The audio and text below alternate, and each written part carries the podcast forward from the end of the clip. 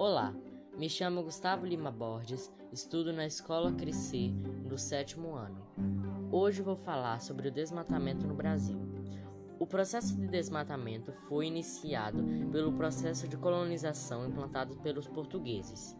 Desde então, parte do, da vegetação do país foi devastada. O Brasil é hoje o segundo país com a maior cobertura vegetal do mundo, ficando atrás apenas da Rússia. Entretanto, o desmatamento está reduzindo de forma significativa a cobertura vegetal no território brasileiro.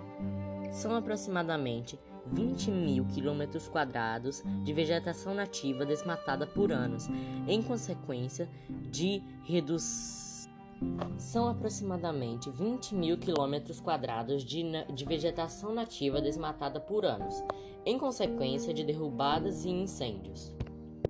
O desmatamento no Brasil ocorre principalmente para a prática de atividades agropecuárias.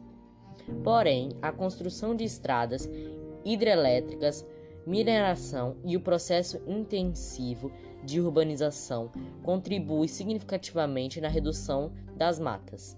Apesar de muitos acreditarem que se trata de um mal necessário para a manutenção do bem-estar social, especialmente com a questão da agropecuária e do extra... extrativismo, que são atividades essenciais ao desenvolvimento de um país. A questão do desmatamento tomou proporções jamais vistas, colocando em risco todo o equilíbrio da, do planeta. Estima-se que, em todo o Brasil, 21 quilômetros de florestas são destruídas por ano. Essa área é equivalente ao do estado de Sergipe. Além de melhorar a nossa consequência ambiental e deixar de desmatar as florestas,